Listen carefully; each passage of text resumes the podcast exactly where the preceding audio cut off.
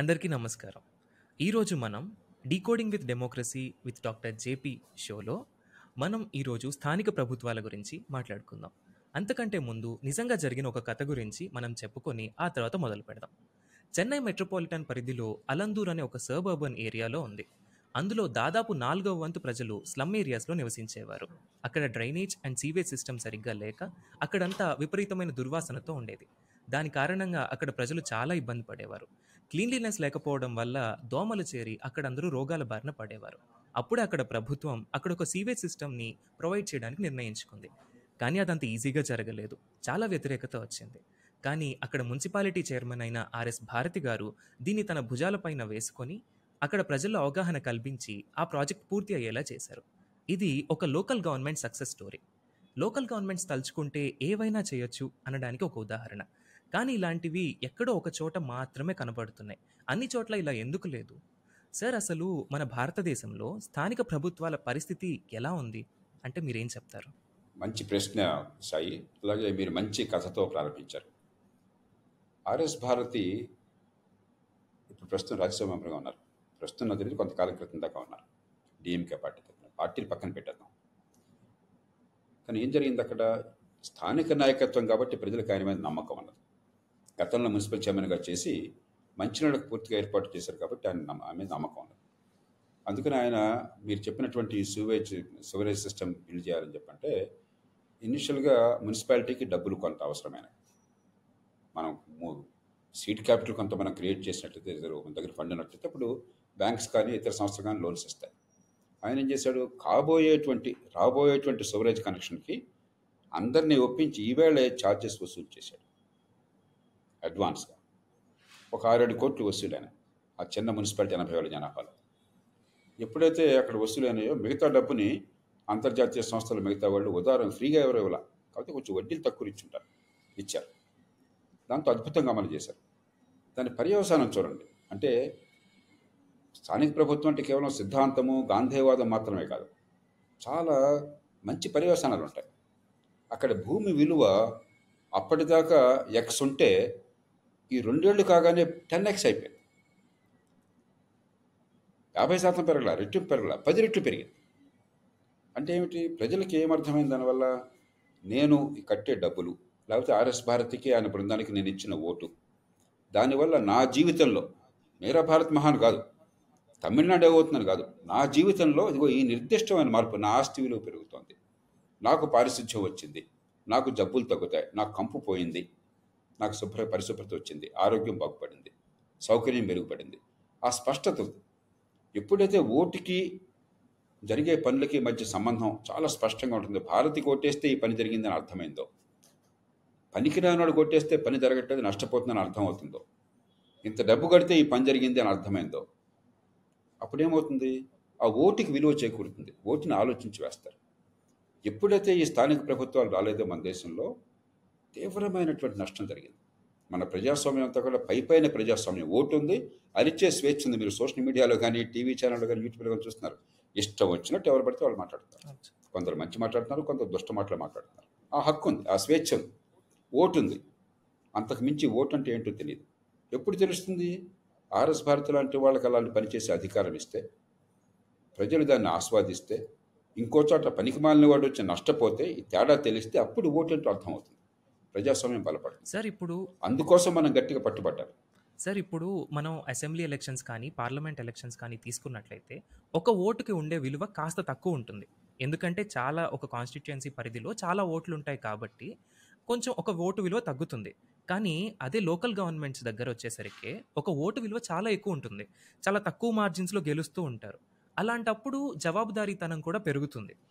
కానీ అలాంటి చోట మనం ఎందుకు బలోపేతం చేయలేకపోతున్నాం మన స్థానిక ప్రభుత్వాలని? ఎక్కడ జరిగిందంటే తప్పు సాయి,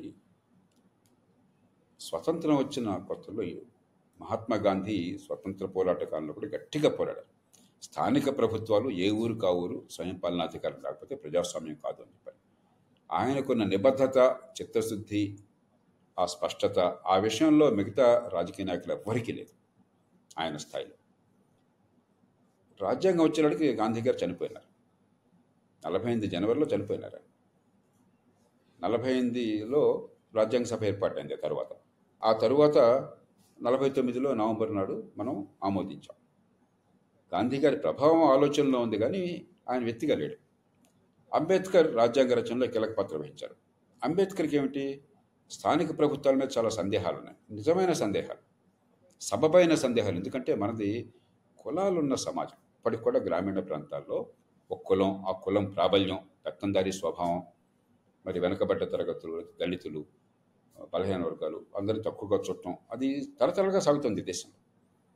కాబట్టి అక్కడ కనుక అధికారం ఇచ్చేసినట్టయితే, ఆ ఊళ్ళో అధికారం ఇచ్చేసినట్టయితే, ఓటు ఎలా వేసినా కూడా కులం ప్రభావం ఉంటుంది, పెత్తందారీ స్వభావం ఉంటుంది, ఒక ఫ్యూడల్ వ్యవస్థ నిర్మాణం అవుతుందని చెప్పిన భయం అంబేద్కర్కి ఉన్నది. ఆ భయం నిజమైనది. కానీ గాంధీ గారు చెప్పిందేమో ఇప్పుడు నేను చెప్పాను ఇప్పుడు దాకా, ఆర్ఎస్ భారతికి ఓటు వేయటం వల్ల ఫలితము, చేయకపోతే నష్టము అర్థం కావాలి, లేకపోతే ప్రజాస్వామ్యం రసహీనం అవుతుందని చెప్పాను. అది వాస్తవం. అంబేద్కర్ భయాలు వాస్తవం. రెంటికి మధ్య సమన్వయం చేయాల్సింది. ఆ సమన్వయంలో విఫలమైనారు. సమన్వయం ఎట్లా చేయాలి? మీరు తరతరాలుగా వస్తున్న గ్రామాన్నే కనుక ఒక యూనిట్గా పెట్టేస్తే ఆ కుల వ్యవస్థ ప్రభావం రాజకీయం మీద పడుతుంది. అలా కాకుండా అసెంబ్లీ, లోక్సభ లాగా అక్కడ కుల వ్యవస్థ ప్రభావం ఎంతో కొంత ఉంది. కానీ ఏ ఎమ్మెల్యే అయినా, ఎంపీ అయినా కులానికి అంటిపెట్టుకుంటే గ్యారంటీ కూడిపోతాడు. ఎందుకని? వంద గ్రామాలు కలిపాం. లోక్సభలో ఒక పదిహేను ఇరవై లక్షలు, ముప్పై నుంచి ముప్పై లక్షల జనాభా కలిపేశాం. కాబట్టి వాడి రాజకీయ మనుగడ కోసం, అన్ని వర్గాలని కలిపి ఓట్లు పొందడం కోసం కులానికి అత్యధికంగా రాజకీయం చేయాల్సి వస్తుంది. అలాగే పంచాయతీలు, స్థానిక ప్రభుత్వాల్లో కూడా ప్రాచీన కాలం నుంచి వస్తున్న గ్రామాలని యూనిట్గా తీసుకోకుండా ఒక ఇరవై వేలు, పదిహేను వేలు, ముప్పై వేలు జనాభా ఉన్న యూనిట్ని తీసుకుని దాన్ని స్థానిక ప్రభుత్వంగా చేసామనుకోండి, కులం ప్రభావం తగ్గుండేది, స్థానిక ప్రభుత్వంలో లాభం వచ్చిండదు. ఆ లోతైన ఆలోచన చేయకుండా అన్నాడు. ఏం చేశారంటే, అంబేద్కర్ వ్యతిరేకించారు కాబట్టి ఆదేశిక సూత్రాల్లో, డైరెక్టివ్ ప్రిన్సిపల్స్లో స్థానిక స్వపరిపాలన ఉండవలను అని మాట పెట్టేసి వదిలేశారు. ఆ తర్వాత యాభై పంతొమ్మిది వందల యాభై ఎనిమిది యాభై తొమ్మిది ఆ ప్రాంతాల్లో రాజస్థాన్తో ప్రారంభమై ఆంధ్రప్రదేశ్ తర్వాత వచ్చి కొన్ని రాష్ట్రాల్లో అమలైంది. కానీ అప్పుడే అరవైల చివరిలో, డెబ్బైల్లో ఇందిరాగాంధీ పుణ్యమాని దేశంలో రాజకీయ కేంద్రీకరణ వచ్చేసింది. అసలు రాష్ట్రాలకి హక్కులు లేకుండా పోయింది, ఎమర్జెన్సీ వచ్చింది. ఆ కారణంగా దేశం మొత్తంలో స్థానిక ప్రభుత్వాలు నిర్వీర్యమైపోయినాయి, లేకపోతే రద్దు చేసి పారేశారు. ఆ తర్వాత మళ్ళీ పుంజుకోవాలి. రాజ్యాంగ సవరణ తెచ్చారు. ఆ రాజ్యాంగ సవరణలో కూడా పరోక్షంగా నా పాత్ర ఉన్నది. ఒక జిల్లా కలెక్టర్ల సమావేశంలో రాజీవ్ గాంధీ గారు ఆయన ఏర్పాటు చేశారు ప్రధానమంత్రిగా. అప్పుడు నేను కావాలని స్థానిక ప్రభుత్వాల అంశాన్ని ఎంచుకుని గట్టిగా దానికోసం వాదిస్తే ఆయన వ్యతిరేకించారు మొదట. కానీ చాలా ప్రజాస్వామ్యబద్ధంగా ప్రధానమంత్రి స్థాయిలో ఉండే కలెక్టర్ ప్రధానమంత్రి ముందు చాలా చిన్నవాడు అయినా కూడా ఆయన చాలా ఉదారంగా చర్చని ఆయన అనుమతించారు.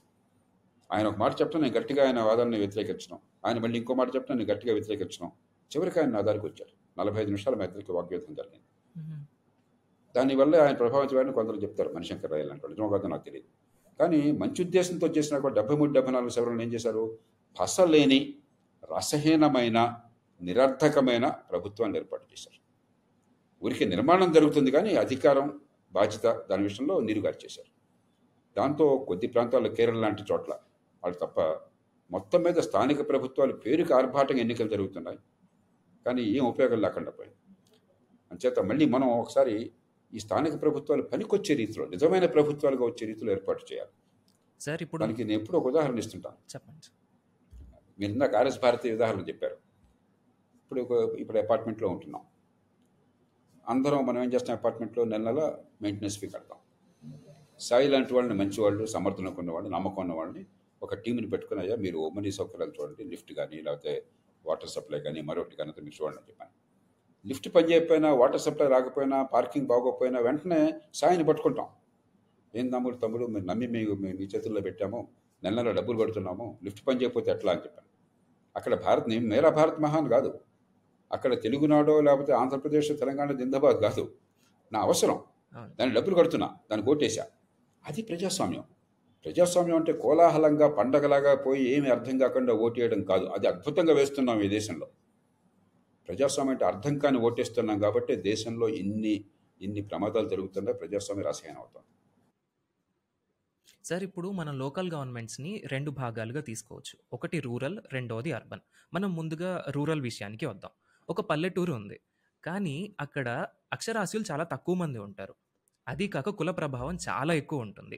అట్లాంటి చోట అంటే ముందు నుంచి మన చరిత్రలో మనం చూసుకుంటూ వస్తున్నాం, ఒక గ్రామం అనేది సెల్ఫ్ సఫిషియెంట్గా ఉంటుంది, అంటే అక్కడే అన్ని అవసరాలు తీరిపోతాయి, దానికంటూ ఒక ఎకానమీ ఉంటుంది. కానీ బ్రిటిష్ వాళ్ళు వచ్చిన తర్వాత అది విచ్ఛిన్నం అయిపోయింది. ఆ తర్వాత మన స్వాతంత్రం వచ్చింది. అలాంటప్పుడు అక్షరాస్యత చాలా తక్కువ ఉన్న చోట, కుల ప్రభావం చాలా ఎక్కువ ఉన్న చోట మనం కనుక స్థానిక ప్రభుత్వాలను ఏర్పాటు చేస్తే అది సరిగ్గా జరుగుతాయి అంటారా? అంటే అంబేద్కర్ గారు చెప్పింది నిజమే అయి ఉండొచ్చు కదా? మంచి ప్రశ్న సాయి. రాజీవ్ గాంధీ గారు ప్రధానమంత్రి ఇదే ప్రశ్న అడిగారు నన్ను. మా మధ్య చర్చ ఇదే జరిగింది. దానిలోకి వెళ్లే ముందు ఒకసారి లోతుకి వెళ్దాం. మీరు అడిగిన ప్రశ్న గ్రామాలకు సంబంధించింది మాత్రమే కాదు, ప్రజాస్వామ్యానికి సంబంధించింది. అంటే మన దేశం లాంటి దేశాల్లో, ఎంత పేదరికం ఉన్న దేశాల్లో, కుల వ్యవస్థ ఉన్న దేశాల్లో, దాని ప్రభావం ఇంకా ఉన్న దేశాల్లో, అక్షర జ్ఞానం చాలా తక్కువగా ఉన్న దేశాల్లో అసలు ప్రజాస్వామ్యం సాధ్యమవుతుందా? ఇదే ప్రశ్నని మరి తెల్లవాళ్ళు వేశారు. తెల్లవాళ్ళు ఏమన్నారు, మంచి పరిపాలన ఇస్తున్నామయ్యా మీకు, మీరెందుకు అనవసరంగా స్వపరిపాలన అంటారు, మీకు స్వపరిపాలన ఇచ్చేటట్టు తన్నుకు చేస్తారు మీరు కులాలు మతాల పేరుతో, దేశం అల్లకల్లోనే అయిపోతుంది, అడుగుడుగున అవినీతి రాజ్యం అవుతుందని చెప్పన్నారు.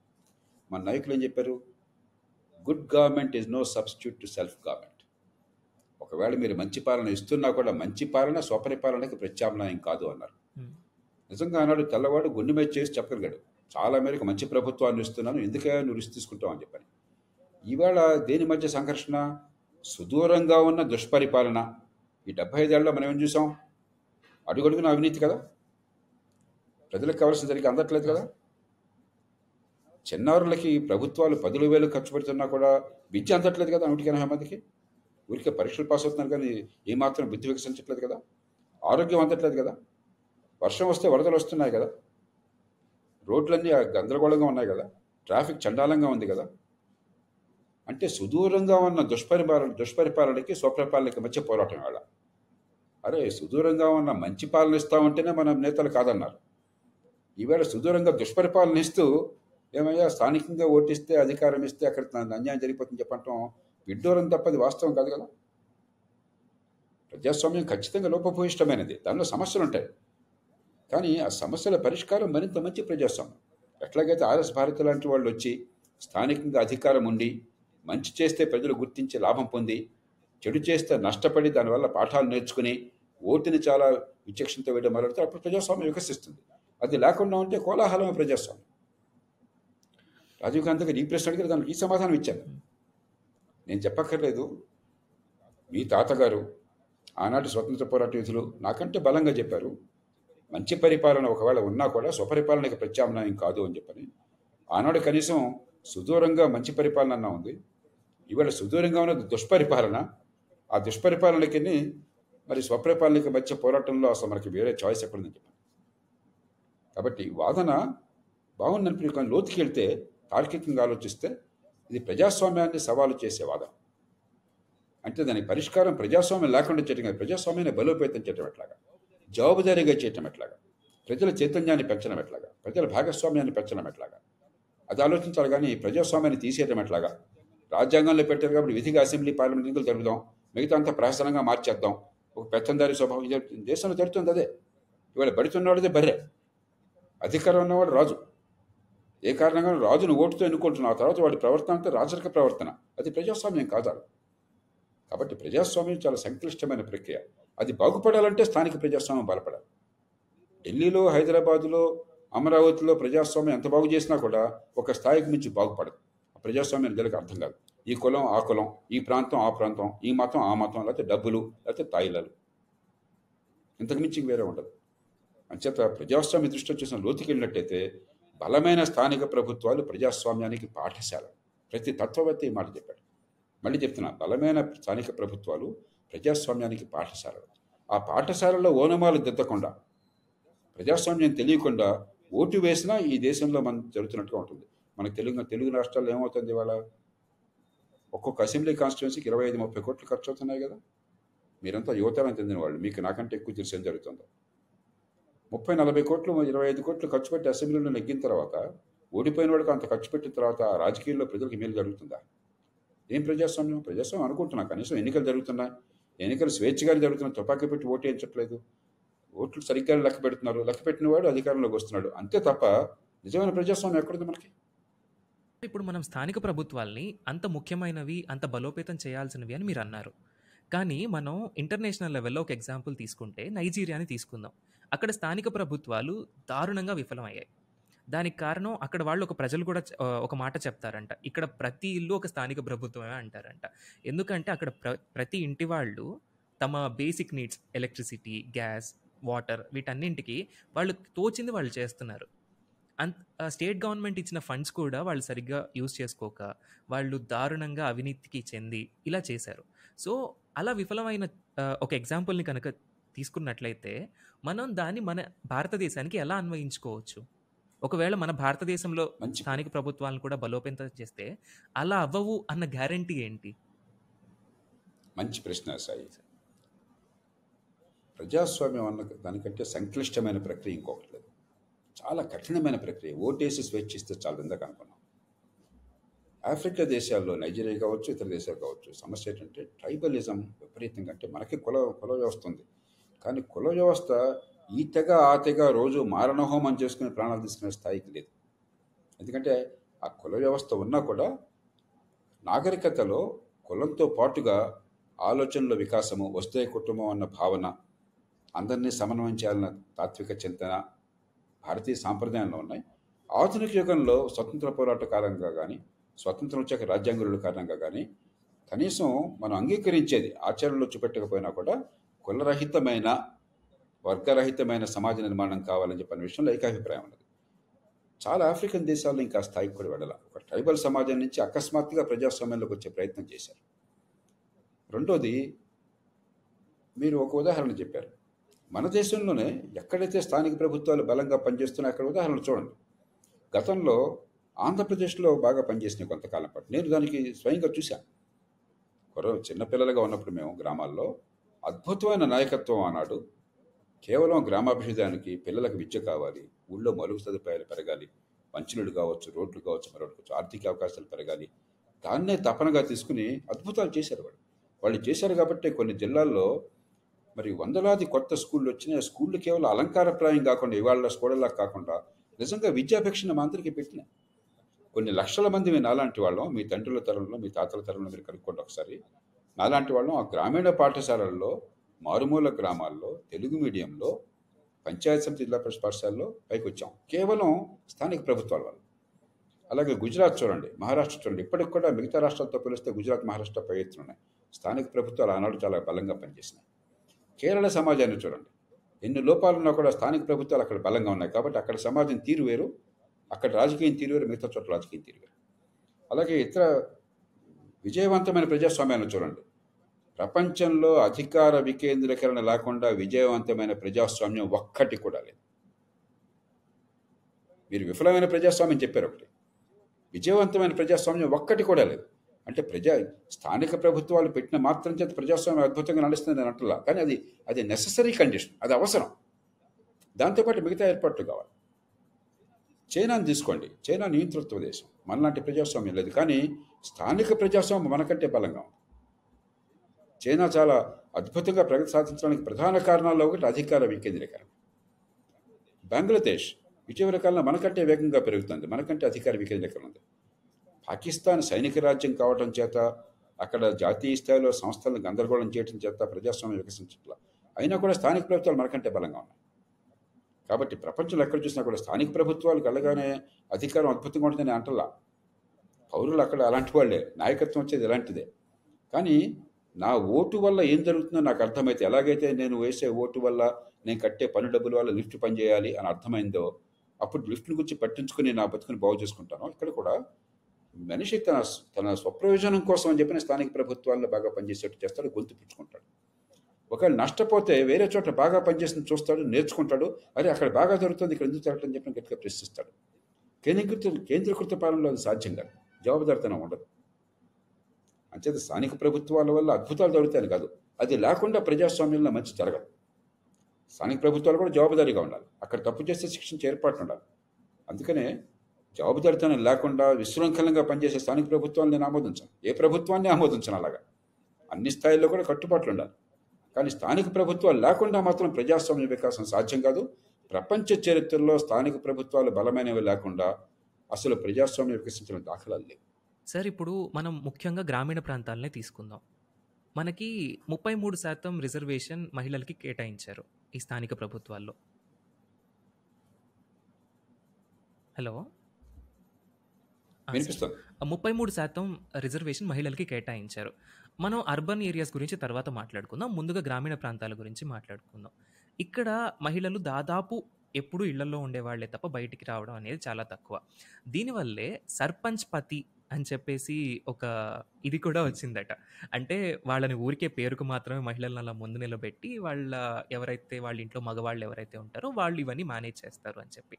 సో నిజంగా ఈ ముప్పై మూడు శాతం రిజర్వేషన్ వల్ల మహిళలకు ఏమైనా ఉపయోగం చెందిందా అంటే అసలైన లెజిస్లేటివ్ ఎలక్షన్స్లో కానీ పార్లమెంట్ ఎలక్షన్స్లో కానీ ఇవ్వకుండా ఓన్లీ లోకల్ గవర్నమెంట్స్లో ఇవ్వడం వల్ల నిజంగా ఏమైనా ఉపయోగం ఉంటుందంటారా? మంచి ప్రశ్న. స్థానిక ప్రభుత్వాలు మీనట్టుగా పంచపతిలను వచ్చారు. చాలా చోట్ల మీరు గ్రామాలకు పోతే, ఏ రాష్ట్రానికి పోయినా, అలాగే తెలుగు రాష్ట్రాల్లో చాలా గ్రామాలను నేను చూశాను. ఎవరో ఒక ఆయన, ఒక మగ మనిషి కూర్చుని ఉంటాడు, పక్కన ఒక మహిళ చాలా ఒదుగ్గా భయంతో భయంతో ఉంటుంది. సర్పంచ్ ఎవరు అని చెప్పంటే వాళ్ళు కొంచెం ఎంబారెస్డ్గా ఫీల్ అయ్యి, సార్ సర్పంచ్ గారు పది సార్లు పరిచయం చేస్తారు చాలా చోట్ల. కానీ దాని పరిష్కారం ఏమిటి? ఎందుకని సమస్య వచ్చింది? రెండు రకాలుగా. ఒకటి, మనం రిజర్వేషన్లు పెట్టి రొటేషన్ పెట్టాం. ఎప్పుడైతే మూడో వంతు రిజర్వేషన్లు పెట్టామో, ఎస్సీ ఎస్టీలకు ఇరవై నాలుగు ఇరవై శాతం ఉంది కాబట్టి మొత్తం కలిపి యాభై శాతం దాటుతుంది కాబట్టి విధిగా రొటేషన్ అవసరమైందని శాశ్వతంగా రిజర్వేషన్ పెడితే మరి ప్రజాస్వామ్యంలో న్యాయం కాదు కదా అది. ఎప్పుడైతే రొటేషన్ వస్తుందో, ఒక మహిళ బాగా పనిచేసిన, మంచి ప్రతిభ చూపెట్టిన, నాయకత్వాన్ని చూపెట్టినా వచ్చేసారి ఆవిడకి ఆ సీటు తక్కదు, రొటేషన్లో పోతుంది. నాయకత్వం అనేది ఒక తరం కాలం ప్రజల్లో నిలబడి విశ్వాసాన్ని పొందితే వచ్చేది కానీ ఏనుగు వరమాలేస్తే వచ్చేది కాదు. ఎప్పుడైతే మీకు తాత్కాలికంగా వచ్చి ఆ తర్వాత అవకాశం లేకుండా మహిళలకి ఒక కొంతకాలం కల్పించామో, ప్రాక్సీ ఎన్నిక అని చెప్పంటాం. ఒక బలమైన నాయకుడు ఉంటే ఆ నాయకుడి భార్యనో ఆ కుటుంబ సభ్యుల్లో పెట్టేస్తున్నారు. అలాగే మిగతా కులాలకు వర్తిస్తుంది. ఎస్సీ ఎస్టీ బీసీ కూడా, మళ్ళీ బీసీలో మహిళలు ఉన్నారు, ఎస్సీలో మహిళలు ఉన్నారు, ఎస్టీలో మహిళలు ఉన్నారు. మామూలు కేటగిరీలో మహిళలకే కొంచెం కష్టమైతే మీరు ఊహించగలరు, బీసీ మహిళలు, ఎస్సీ మహిళలు, ఎస్టీ మహిళలు కాస్త తెలివితేటలు ఉన్నా కూడా ప్రపంచానుభవం ఉండి ధైర్యం ఉన్న వాళ్ళని తీసుకోవాలంటే ఇంత కష్టం. కాబట్టి దానికి రెండు పద్ధతులు. ఒకటేమిటి, యూనిట్ని పెద్ద చేసామనుకోండి, ఒక చిన్న గ్రామంలో కాకుండా ఒక పెద్ద యూనిట్ని చేసామనుకోండి, ఒక ఇరవై వేలు ముప్పై వేలు జనాభా ఉన్నదాన్ని ఐదారు సాంప్రదాయంగా ఉన్న గ్రామాల కలయికతో ఒక స్థానిక ప్రభుత్వం ఏర్పడింది అనుకోండి, అప్పుడు టాలెంట్ దొరుకుతుంది మనకి. సంఖ్య ఎక్కువ కాగానే వాళ్ళు విద్యావంతులు, ప్రభుత్వం అంటే తెలిసిన వాళ్ళు, చొరవ ఉన్నవాళ్ళు, నాయకత్వ వాళ్ళని మనం ఏరి పట్టవచ్చు, వాళ్ళని ప్రోత్సహించవచ్చు, పెంచవచ్చు. రెండోది, ఎన్నికల వ్యవస్థను మార్చాలి. రొటేషన్ పద్ధతి తీసేసి, ఇది చాలా మూర్ఖమైన పద్ధతి రొటేషన్ పద్ధతి, దానివల్ల సత్ఫలితాలు రాలా. అందుకే పంతొమ్మిది వందల తొంభై నాలుగు దాకా డెబ్బై ఐదు నుంచి అసలు నిజానికి స్థానిక ప్రభుత్వాలు దాదాపు అన్ని రాష్ట్రాల్లో నశించిపోయినాయి. అంటే స్థానిక ప్రభుత్వాలు అనేది కేవలం పంతొమ్మిది వందల అరవై ప్రాంతాల నుంచి పంతొమ్మిది వందల డెబ్బై మూడు డెబ్బై నాలుగు డెబ్బై ఐదు ప్రాంతం దాకా చాలా మేరకు ఉన్నది, పదిహేను ఇరవై ఏళ్ళు మాత్రమే. ఆ పదిహేను ఇరవై ఏళ్లలో ఇరవై ఎనిమిది మంది ముఖ్యమంత్రులు పెద్ద పెద్ద రాష్ట్రాల్లో స్థానిక ప్రభుత్వాల నుంచి వచ్చారు. ఇరవై ఎనిమిది మంది మన తెలుగునాటి నుంచి వెంకటరావు గారు వచ్చారు, అద్భుతంగా పరిపాలన చేశాడు అని పెద్ద చదువుకోలేను. కానీ తొంభై మూడు తొంభై నాలుగు తర్వాత రాజ్యాంగ సవరణ జరిగిన తర్వాత దేశం మొత్తంలో ఒకే ఒక్క ముఖ్యమంత్రి, మహారాష్ట్రలో దేవేంద్ర ఫడ్నవీస్, ఆయన నగరపాలక సంస్థ చైర్మన్గా అక్కడి నుంచి వచ్చాడు. ఇంకొక ఉదాహరణ కూడా లేదు. అది జరిగి ముప్పై ఏళ్ళు దాటింది. పదిహేను ఏళ్లలో రాజ్యాంగ ప్రతిపత్తి లేకపోయిన ఇరవై ఎనిమిది మంది ముఖ్యమంత్రులు స్థానిక ప్రభుత్వాల నుంచి వస్తే, ఐదారుగురు జాతీయ స్థాయిలో అత్యంత ప్రభావశీలమైనటువంటి యూనియన్ మంత్రులు వస్తే, ముప్పై ఏళ్లలో రాజ్యాంగ ప్రతిపత్తి ఉన్నా కూడా ఒకే ఒక్క ముఖ్యమంత్రి వచ్చారు. స్టాలిన్ కూడా స్థానిక ప్రభుత్వంలో పనిచేశాడు, కానీ స్టాలిన్ ఆ కారణంగా రాలా. మెడ్రాస్ మేయర్గా చేశాడు ఆయన, కానీ కరుణానిధి కొడుకుగా వచ్చాడు, కానీ మెడ్రాస్ మేయర్గా రాలా ఆయన. ఆ అంశం ఎవరికి అనుమానం లేదు. అంచేత నిరర్థకమైన స్థానిక ప్రభుత్వాలు వచ్చినాయి. దానిలో రిజర్వేషన్లు వచ్చేసిన పద్ధతి, దాని పద్ధతి మార్చి ఉదాహరణకి లిస్ట్ సిస్టమ్ పెట్టచ్చు, దామాషా పద్ధతి. దానిలో లిస్టులో పెట్టినట్టయితే పేర్లు మీకు రొటేషన్ అవసరం ఉండదు, మంచి నాయకత్వాన్ని తీసుకురావచ్చు, ప్రత్యక్ష ఎన్నిక పెట్టచ్చు. అన్ని పదవులకి. కాబట్టి మంచి ఉద్దేశంతో కూడా అనాలోచితంగా మనం ఏర్పాటు చేయబట్టి అనుకున్న ఫలితాలు రాకుండా వికటించింది. సార్, ఇప్పుడు మనం అర్బన్ ఏరియాస్ దగ్గరికి వద్దాం. సార్, అర్బన్ ఏరియాస్ అంటేనే ముఖ్యంగా ఉరుకులు పరుగులు జీవితాలు ఉంటాయి. అలాంటి చోట మనం చుట్టుపక్కల జరుగుతున్నది ఏదో చూస్తూ ఉంటాం తప్ప అక్కడ జరుగుతున్నది మనం ప్రశ్నించాలి అని అనుకోవడం చాలా తక్కువ. అలాంటి చోట అసలు స్థానిక ప్రభుత్వాలు ఎలా పనిచేస్తున్నాయి? ఎందుకంటే నేను చుట్టుపక్కల చూస్తూ ఉన్నాను, చాలామందికి అసలు మన టౌన్లో కానీ ఎక్కడైనా సరే స్థానిక ప్రభుత్వాలు ఏముంటాయి, అసలు ఏ పొజిషన్స్ ఉన్నాయి, అసలు అక్కడికి వెళ్ళి ఏం చేయాలి, మహా అయితే కరెంటు బిల్ కట్టడం, ట్యాక్స్ కట్టడం మహా అయితే చేస్తారు తప్ప ప్రశ్నించడం కానీ ఎవరిని అడగాలి ఏం చేయాలనేది అస్సలు తెలియదు. దీని గురించి మీరేమంటారు? సాయి, మళ్ళీ ఇందాక నేను చెప్పిన ఉదాహరణకు వస్తాం. డిపార్ట్మెంట్లు ఎందుకు పట్టించుకుంటున్నాం? సమాజం మీద ప్రేమతో కాదు, ఆదర్శం కోసం కాదు. లిఫ్ట్ పనిచేయకపోతే మన బతుకు నరకం అవుతుంది, పార్కింగ్ బాగోకపోతే అసౌకర్యం ఉంటుంది, ఇంటికి నీళ్లు రాకపోతే వంట వంటలో వంట చేసుకోలేం. స్థానిక ప్రభుత్వం అంటే మన పెద్ద పెద్ద విషయాలు మాట్లాడక్కర్లేదు.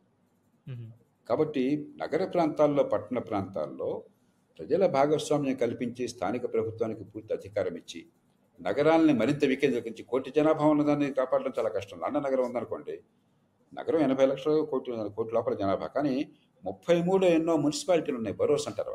ఈ మొత్తాన్ని సమన్వయం చేయడం కోసం మేయర్ ఆధ్వర్యంలో మూడు నాలుగు మూడు నాలుగు మాత్రం ఫంక్షన్స్ కార్యక్రమాలు ఆ మేయర్ చేతుల్లో పెట్టారు. కానీ మామూలు కార్యక్రమాలను నగర నగరాలు చేయాల్సిన పనులన్నీ కూడా ముప్పై మూడు చిన్న పట్టణాల్లో జరుగుతాయి లండన్ నగరంలో భాగంగా.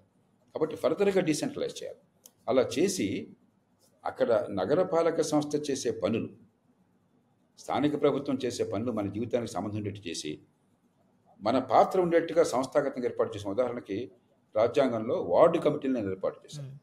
మూడు లక్షల జనాభా దాటినటువంటి ప్రతి పట్టణాల్లోనూ కూడా విధిగా వార్డు కమిటీలు ఏర్పాటు చేయాలి. ఆ వార్డు కమిటీలు ఏర్పాటు చేసి ప్రతి విధిగా క్రమబద్ధంగా వాళ్ళ సమావేశాలు జరగాలి, అక్కడ నిర్ణయాలు జరగాలని చెప్పాను. అంటే ఏమిటి, ప్రజలు డైరెక్ట్గా భాగస్వామ్యం కోసం అని చెప్పాను. ఒక పంచాయతీలాగా మార్చినట్ల ఆ ప్రయత్నం కాగితం మీద కానీ వాస్తవానికి జరగదు.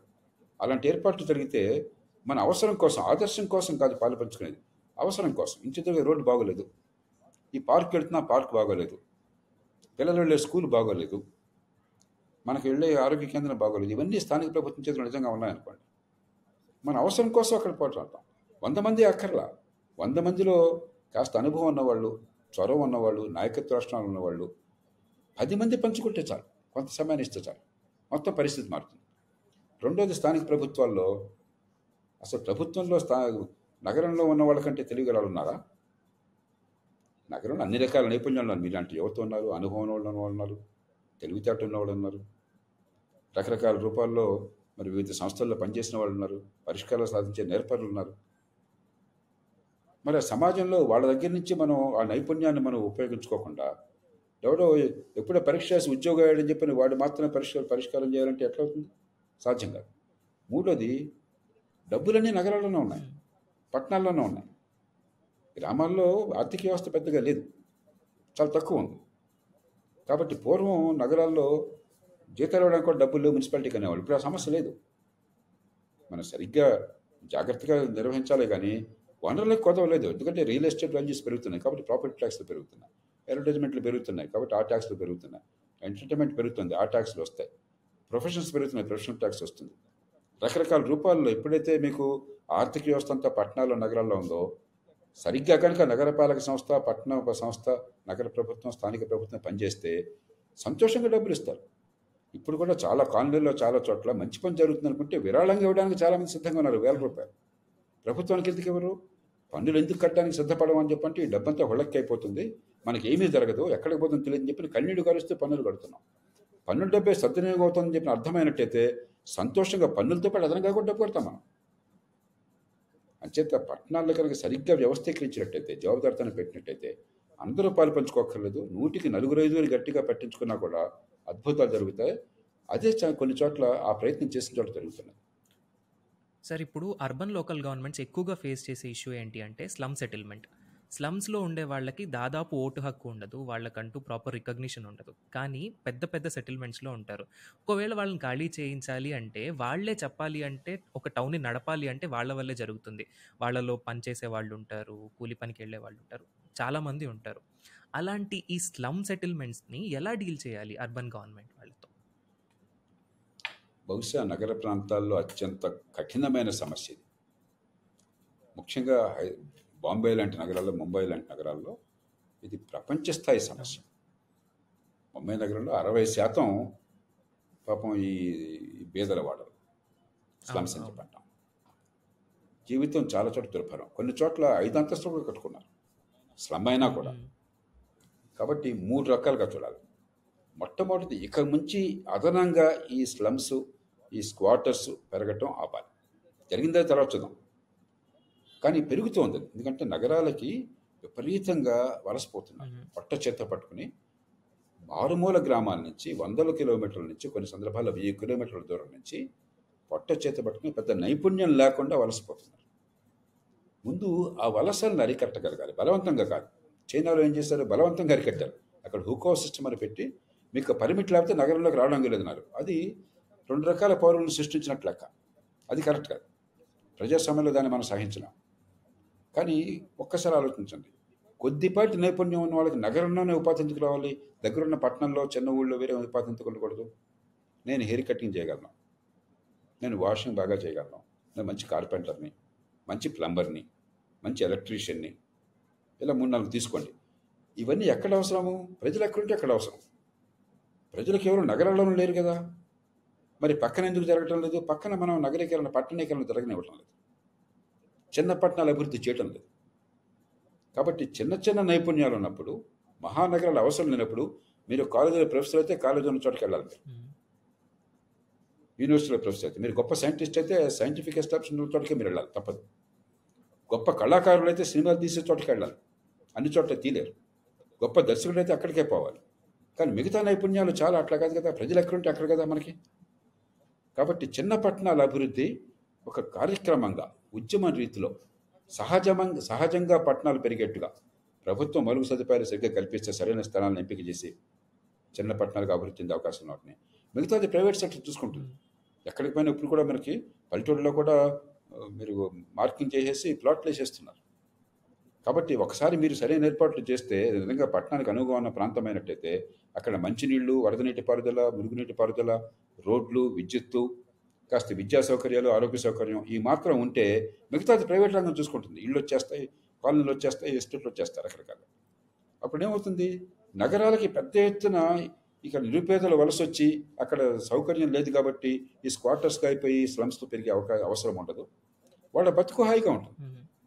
అక్కడ వచ్చే ఆదాయంతో మరింత గౌరవంగా బతకవచ్చు. నగరంలో మీకు ముప్పై వేలు వచ్చినా బతుకు చాలా దరిద్రంగా. అలాగే చిన్న పట్టణంలో మనం ఉన్న మన సొంత ఊరికి, పల్లెటూరికి దగ్గరలో ఐదు పది కిలోమీటర్ల దూరంలో ఉంటే పదిహేను వేలు వచ్చినా కూడా బతుకు గౌరవంగా బతకచ్చు. అవును, మనకి ఏమైనా ఇబ్బంది వస్తే మనం పట్టించుకునే వాళ్ళు బంధువర్గమో తెలిసిన వాళ్ళు పక్కన ఉంటారు. సొంత ఊళ్ళో పనులు చూసుకోవచ్చు, పట్టణంలో పని చూసుకోవచ్చు, రెంటికి సంధానం ఉంటుంది. కాబట్టి మొట్టమొదట మన అభివృద్ధి నమూనాని అది మార్చకపోతే ముందు ఈ సమస్య పెరుగుతుంది. ఉన్న సమస్య పరిష్కారం తర్వాత చూద్దాం. ఎందుకంటే దేశంలో నగరీకరణ ఇప్పటికి కూడా జరిగింది ముప్పై ఐదు శాతమే అవును, డెబ్బై శాతానికి వెళుతుంది ఇది అనివార్యంగా. వచ్చే ఇరవై ఇరవై ఐదేళ్లలో ఇంకొక యాభై కోట్ల మంది పట్టణాలు, నగరాలకు రాబోతున్నారు. యాభై కోట్ల మంది మహానగరాలకు వచ్చి ఈ స్లమ్స్లోకి వెళ్ళిపోవటమా, లేకపోతే వందలాదిగా కొత్త పట్టణాలు వచ్చి ఎక్కడికక్కడ ఈ జనసమ్మర్దం లేకుండా, స్థానికంగా వాళ్ళకి అసౌకర్యం లేకుండా గౌరవప్రదం జీవితం గడపటమా? ఈ మౌలికమైన మార్పు తీసుకోవాలి మొట్టమొదటిది. రెండోది, ఉన్న స్లమ్స్ ఏం చేద్దాం? దానిలో మీరు ఒక మాట చెప్పారు, మీరు అక్కడే నివాసం ఉన్నప్పుడు ఓటు హక్కు లేకుండా చేస్తే, రేషన్ కార్డు లేకుండా చేస్తే, మొన్న కోవిడ్లో ఆంక్షలు విధించినప్పుడు పొట్ట చేత పట్టుకుని మండు మండుటండలో నెత్తి మాడుతుంటే, కాళ్ళు కాలుతుంటే, కాలినడక నడిచి దాహార్తో ఎండాకాలం ఊళ్ళకి నడవాల్సి వచ్చిందంటే ఎంత దారుణం ఇది. కాబట్టి అక్కడ ఖచ్చితంగా వాళ్ళకి రేషన్ కార్డు, ఎక్కడ నివాసం అంటే అక్కడ సంక్షేమ పథకాలు ఉన్నంతలో అక్కడ ఓటింగ్ హక్కు విధిగా ఉండి తీరాలి. ఇటీవల కాలంలో టెక్నాలజీ పెరిగింది కాబట్టి అది సాధ్యం. అప్పుడేమవుతుంది? అక్కడి నుంచి ప్రెషర్ వస్తుంది, మా జీవన స్థితి కూడా బాగు చేయండి అని చెప్పి. మూడోది, మరి ఉన్న స్లమ్స్లో ఏం చేస్తామో దానికి తేలికైన పరిష్కారం లేదు. ఒకటేమో ఇక అక్కడ ఆ స్లమ్ అనేది ఖచ్చితంగా ప్రజాజీవనానికి ఆటంకము అయినట్టయితే, పార్కును ఆక్రమించుకున్నారు, లేకపోతే రోడ్డును అడ్డుకున్నారు, రోడ్డు అక్కడ తప్పదు. ప్రత్యామ్నాయ ఏర్పాట్లు చూపెట్టి, పునరావాసం చూపెట్టి తిరగొచ్చాల్సింది తప్ప, మానవీయ హృదయంతో తొలగించాల్సింది తప్ప అక్కడ మనం చేయాలి. అలా కాకుండా చాలా చోట్ల ఆ ఇబ్బంది లేదు. అక్కడ ప్రస్తుతం ఏంది, గుడిసెలో లేకపోతే చిన్న చిన్న కట్టాలో ఫ్లాట్గా ఉంది. భూమిని సృష్టించలేం, కానీ నివసించే జాగాన్ని సృష్టించగలం. అట్లాగా పైకి వెళ్తాం. మల్టీ స్టోరీ బిల్డింగ్స్ ఉపయోగం ఏమిటి? కింద భూమి ఒక్కటే, అదే భూమిలో కింద పాక వేసుకుంటే మీకు ఇంతే ఇన్ని చదరపడుగులు వస్తుంది. అదే సరిగ్గా మంచి సౌకర్యాలతో భద్రతతో కనుక పది అంతస్తులు వేస్తే పది రెట్లు మీకు స్థలం వస్తుంది. దానికి ప్రజలు నొప్పించాలి, వాళ్ళకి నమ్మకం లేదు కాబట్టి ఒప్పుకోవటం. ఎందుకంటే నాకు తెలిసింది కాస్తంత జాగానా ఉంది, పది అడుగులన్నా ఉంది, మీరు రేపొద్దున పోతుందేమని. కానీ ఖచ్చితంగా దాన్ని ఆ భవనాలు కట్టి వాళ్ళకి జీవన స్థితులతో బాగుపడాలి. వాళ్ళకు ఒక టైట్ నుండి మిడిల్ క్లాస్ మనుషులుగా ఉండాలి. అక్కడ రద్దీ లేకుండా పారిశుధ్యం ఉండే ఏర్పాటు కావాలి. భూమిని సృష్టించాల్సిన అవసరం లేకుండా జాగాన్ని సృష్టించగలగాలి. ఒక ప్రయత్నం జరుగుతోంది, కానీ ఇంకా ఈ దేశంలో పెద్ద ఎత్తున జరగట్లేదు. ధారావిలో ఈ మధ్య కూడా చేస్తున్నారు ప్రయత్నం. గతంలో కూడా కొన్ని చేస్తారు, అనుకున్నంత ఫలితాలు ఇవ్వాలి. ఇప్పుడు అదానిలో ఎవరు చేస్తున్నారో చెప్పినారు, మంచి ఫలితాలు ఇస్తున్నారు ఆశిస్తాం. ఎవరు చేస్తారో మనకు అనవసరం, అది జరగాలి. కాబట్టి ఈ మూడు త్రిముఖ వ్యూహం కావాలి, ఒక్క పరిష్కారం లేదు. రాబోయే వరదను అరికట్టడం, ప్రత్యామ్నాయంగా చిన్న పట్టణాల అభివృద్ధి, ఉన్న వాళ్ళకి హక్కుల్ని కల్పించడం, వాళ్ళ గొంతు వినిపించడానికి, వాళ్ళ గోడు పట్టించుకోవడానికి. మూడోది డెవలప్మెంట్లో మరి పైకి వెళ్ళేందుకు నిజాయితీ అయినటువంటి ఒక సృజనశక్తితో క్రియేటివ్గా ఉన్నటువంటి ఏర్పాట్లు చేయడం. ఈ మూడు మార్గాలతో ఇది అంత తేలిక కాదు. ఖచ్చితంగా ప్రపంచంలో మనకు ఉన్న అతి కీలకమైన సమస్యలో మన దేశంలో నగర ప్రాంతాల్లో ఉన్నటువంటి జన సమర్థాన్ని మనం ఎదుర్కోవడం. కానీ ఈ మూడు పద్ధతులు పాటిస్తే కాలక్రమేణా, ఇంకా పెద్దగా నగరీకరణ జరగలేదు కాబట్టి, జరగబోయే ప్రమాదం ఎక్కువ ఉంది కాబట్టి ఖచ్చితంగా దాన్ని ఎదుర్కొట్టవచ్చు. ఈ లోపల ఆర్థిక వ్యవస్థ పెరుగుతూ ఉంటుంది కాబట్టి మనం విధానాలు సరైన ఉన్నట్టయితే పది పదిహేను ఏళ్ళలో ఇది అదుపులోకి వచ్చేస్తుంది. సార్, ఇప్పుడు మన లోకల్ గవర్నమెంట్సే చెప్పాలి అంటే కాన్స్టిట్యూషనల్ స్టేటస్ ఉన్నప్పటికీ కూడా ఇప్పటికీ సమర్థవంతంగా పనిచేయట్లేదు. అలాంటప్పుడు ప్యారలల్ బాడీస్ని తీసుకొస్తున్నారు. ఉదాహరణకి మన ఆంధ్రప్రదేశ్లో వాలంటీర్ సిస్టమ్ని తీసుకోవచ్చు. ఇది ఒక రకంగా ప్యారలల్ బాడీ, ఎందుకంటే పంచాయతీరాజ్ సిస్టమ్ ఉన్నప్పటికీ కూడా ఇది ఒక ప్యారలల్గా జరుగుతున్న ప్రభుత్వ వ్యవస్థ అని అనుకోవచ్చు మనం. ఇలా ఎందుకు తీసుకొస్తున్నారు? దీనికి బదులు మనం మన పంచాయతీరాజ్ వ్యవస్థనే ఇంకొంచెం బలోపేతం చేయొచ్చు కదా. సో దీనివల్ల మన లోకల్ గవర్నమెంట్స్ మీద ఎలాంటి ప్రభావం పడుతుంది? ముందు మీరు అన్నమాట సాయి, ఇవి సమర్థంగా పనిచేయలేకపోతున్నవి అయినా కూడా ప్యారలల్ తీసుకొస్తున్నాం. ముందు సమర్థంగా పనిచేయబడిన కారణం సామర్థ్యం లేకపోవటం కాదు, నిర్మాణంలో ఉన్న లోపాలు అధికారం అవ్వకపోవటం. యాభై ఏళ్ల క్రితం అరవై ఏళ్ల క్రితం సమర్థంగా పనిచేస్తే మా గ్రామ సర్పంచ్ నాకు ఇప్పుడు గుర్తున్నాను, గుత్తా రాజారావు గారు అని చెప్పిన పేరు. మా ఊళ్ళో విద్యా సంస్థలు కానీ, లేకపోతే అక్కడ రోడ్డు సౌకర్యం కానీ, కుళాయి మంచినీళ్ళు కానీ, బస్సు రవాణా కానీ, మంచి స్కూల్ నిర్మాణం కానీ, ఇవన్నీ కూడా ఆనాటి స్థానిక ప్రభుత్వాల నాయకత్వం నుంచి వచ్చినాయి. జిల్లా స్థాయిలో జిల్లా, సమితి స్థాయిలో సమితి, గ్రామ స్థాయిలో గ్రామం. అప్పుడు జరిగింది కదా. అరవై ఏళ్ల క్రితం జరిగింది, వాళ్ళ ఎందుకు జరగదు? ఆనాడు విద్య ఇంకా తక్కువ ఉంది కదా, వనరులు ఇంకా తక్కువ ఉన్నాయి కదా. కాబట్టి స్థానిక ప్రభుత్వాలు పనిచేస్తాయి, పని చేయనివ్వటం లేదు. ఏ రకంగా రాజ్యాంగంలో బోర్డంత ఆర్భాటం చేసి ఎన్నికలు పెట్టారు, ఆ నిర్మాణాన్ని రాజ్యాంగంలోనే పెట్టారు. ప్రపంచ చరిత్రలో ఏ దేశంలోనూ కూడా స్థానిక ప్రభుత్వాల నిర్మాణాన్ని సవివరంగా రాజ్యాంగంలో పేర్కొనలా, భారత రాజ్యాంగం ఒక్కటే మినహాయి. కానీ ఏది రాజ్యాంగంలో పెట్టారో దాన్ని పెట్టకుండా మానేశారు. అధికారాలు ఏ మేరకు ఉండాలి, జవాబుదారితనం ఉండాలి, అది నిజంగా స్థానిక ప్రభుత్వాలకు ఆయువుపట్టు. దాన్ని వదిలేసి ఇట్లా నువ్వు ఎన్నుకో, ఈ రకంగా చెయ్యి, ఈ రిజర్వేషన్ ఈ రకంగా పెట్టు, ఇవన్నీ వాళ్ళు చెప్పారు. ఏది చేయకూడదు అది చేశారు, ఏది చేయాలో వచ్చే నిర్మాణం తప్ప.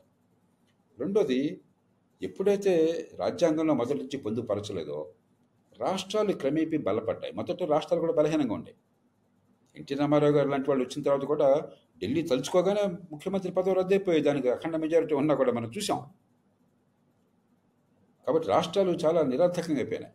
కానీ కాలక్రమేణా రాష్ట్రాలు బలపడ్డాయి. ఇవాళ రాజ్యం అంతా కూడా రాష్ట్రాల్లో ఎమ్మెల్యే చేతుల్లో ఉంది. అవును సార్, ఎమ్మెల్యేకి శాసనసభలో మళ్ళీ బాధ్యత ఏం లేదు. పేరుకి శాసనసభ్యుడు, అధికారికంగా ఆయన పదవి శాసనసభ్యుడు. అవును, ప్రైవేట్గా మీరు ఎవరిని అడగండి, సిగ్గు చంపుకొని చెప్తారు అసెంబ్లీలో పేరుకెళ్ళి చేతులెత్తానండి, మా పాత్ర ఏమీ లేదు. అవును, ఏ చట్టం ఎందుకు వస్తుందో మాకు తెలియదు, ఇది వద్దు అంటే వినేవాడు లేడు, వ్యతిరేకంగా ఓటు చేసే హక్కు లేదు, వాళ్ళకి బానిసలుగా పనిచేయాలని చెప్పాను. దానికి ప్రతిఫలంగా నియోజకవర్గంలో నువ్వు రారాజు, నీ ఇష్టం వచ్చిన చేసుకో. అక్కడ ఒక వికృతమైనటువంటి రాజ్యాంగ బద్ధత లేనటువంటి ఒక ప్రత్యేకమైన నమూనాను మనం ఏర్పాటు చేసుకున్నాం. ఇది ఎమ్మెల్యే రాజ్యం నడుస్తుంది. కాబట్టి ఎమ్మెల్యే గారికి ఏమవుతుంది, స్థానిక ప్రభుత్వాన్ని పెడితే నాకు వాళ్ళు పోటీ వస్తున్నారు. అవును, అలాగే ఉన్నతాధికారులు ఐఏఎస్ కానీ మిగతా వాళ్ళు కానీ ఇప్పుడు పెత్తనం అంతా మన చేతుల్లో, ఎమ్మెల్యేల చేతుల్లో ఉంటే, లేకపోతే స్థానిక ప్రభుత్వాలు పెడితే మళ్ళీ వాడితో పంచుకోవాలి. కాబట్టి ఈ పెత్తనం బాగోదు. అంచేత ఇప్పుడు ఏదో కొత్తగా వచ్చి మనం మన ఆక్రమించుకుంటాం అనుకున్నారు కాదు. నిజమైన ప్రజాస్వామ్యం అంటే స్థానిక ప్రభుత్వాలు అది మర్చిపోయి వాళ్ళు ఏదో మనకి వాళ్ళు ఆక్రమించుకుంటున్నారు మన ఆస్తి అన్నట్టుగా వాళ్ళు భావిస్తున్నారు.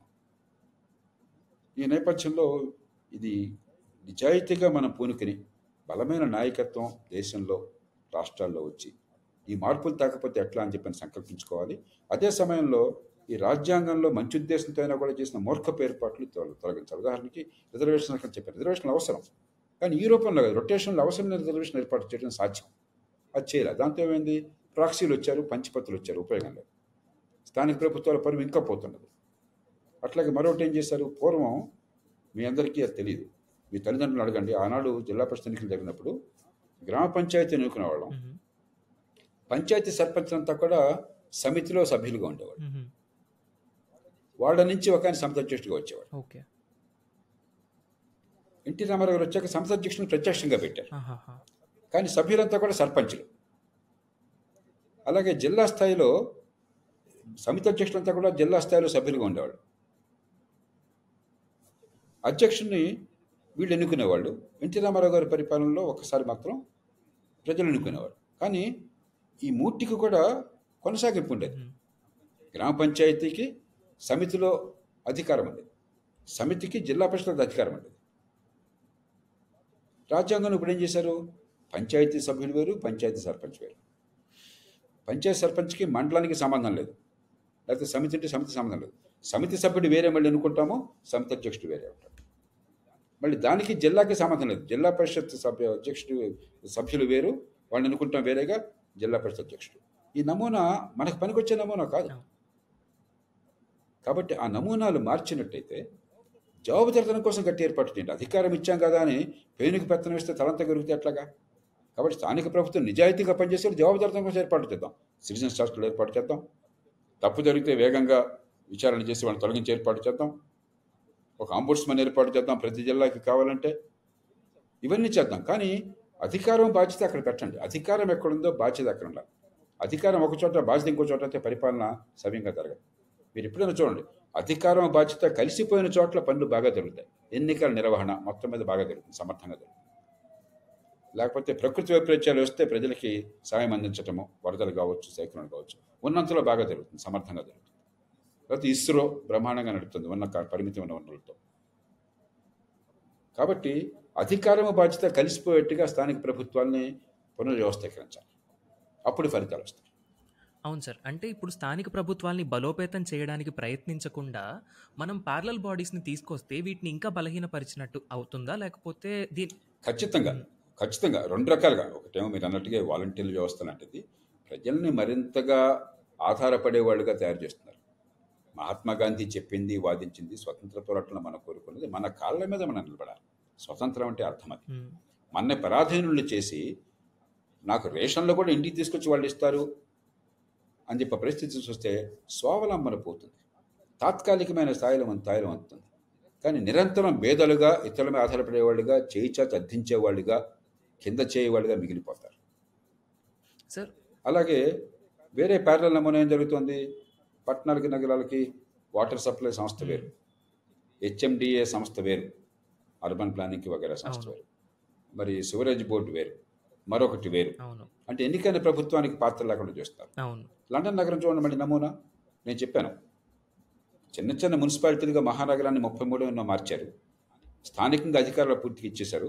కానీ కొన్ని నగరం మొత్తానికి చెందినవి స్థానికంగా ముప్పై మూడు మున్సిపాలిటీలకి ఇవ్వటం, బరోలకి ఇవ్వటం సాధ్యం కాదు. అది మేయర్ ఆధ్వర్యంలో పెట్టి, ఉదాహరణకి లండన్ నగరంలో ఉన్నటువంటి పౌర రవాణా మొత్తం, మెట్రో సిస్టమ్ మొత్తం కూడా, సిటీ బస్ సిస్టమ్ మొత్తం కూడా మేయర్ చేతుల్లో, నగర చేతుల్లో, రాష్ట్ర ప్రభుత్వం చేతుల్లో, దేశంలో లేదు, దేశం చేతుల్లో లేదు, కానీ నగర స్థాయిలో పెట్టారు. అలాగే మరికొన్ని కీలకమైన శాంతి భద్రతలు, పోలీసు యంత్రాంగం మొత్తం నగరం మేయర్ చేతుల్లో ఉన్నాయి. మనం ఊహించడానికి కూడా సాధ్యం కాదు మనకి.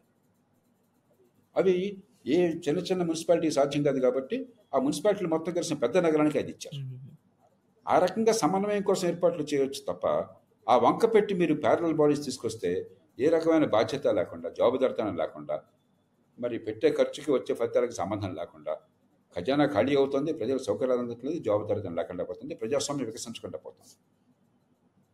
సార్ ఆఖరిగా ఒక్క ప్రశ్న, ఒక యువతగా విద్యార్థులుగా ఒక పౌరుడిగా చెప్పాలి అంటే ఈ లోకల్ గవర్నమెంట్స్లో మన పాత్ర ఏంటి, మేము ఏం నేర్చుకోవాలి, ఏం చేయాలి అని అని అడిగితే మీరేం చెప్తారు?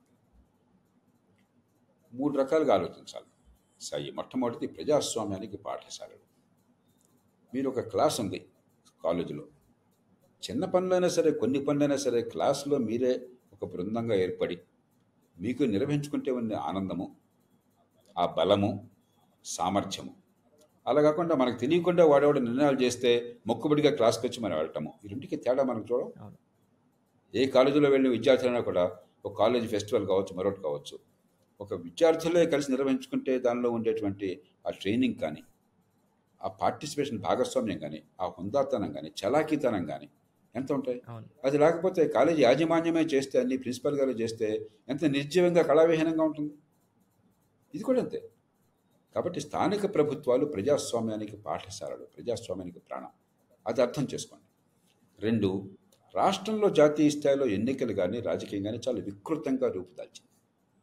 కోట్ల రూపాయల ఖర్చు, అమీతుమీ తేల్చుకోవటం, గోండా రాజకీయం, కొల రాజకీయం తప్ప ఇంకొకటి.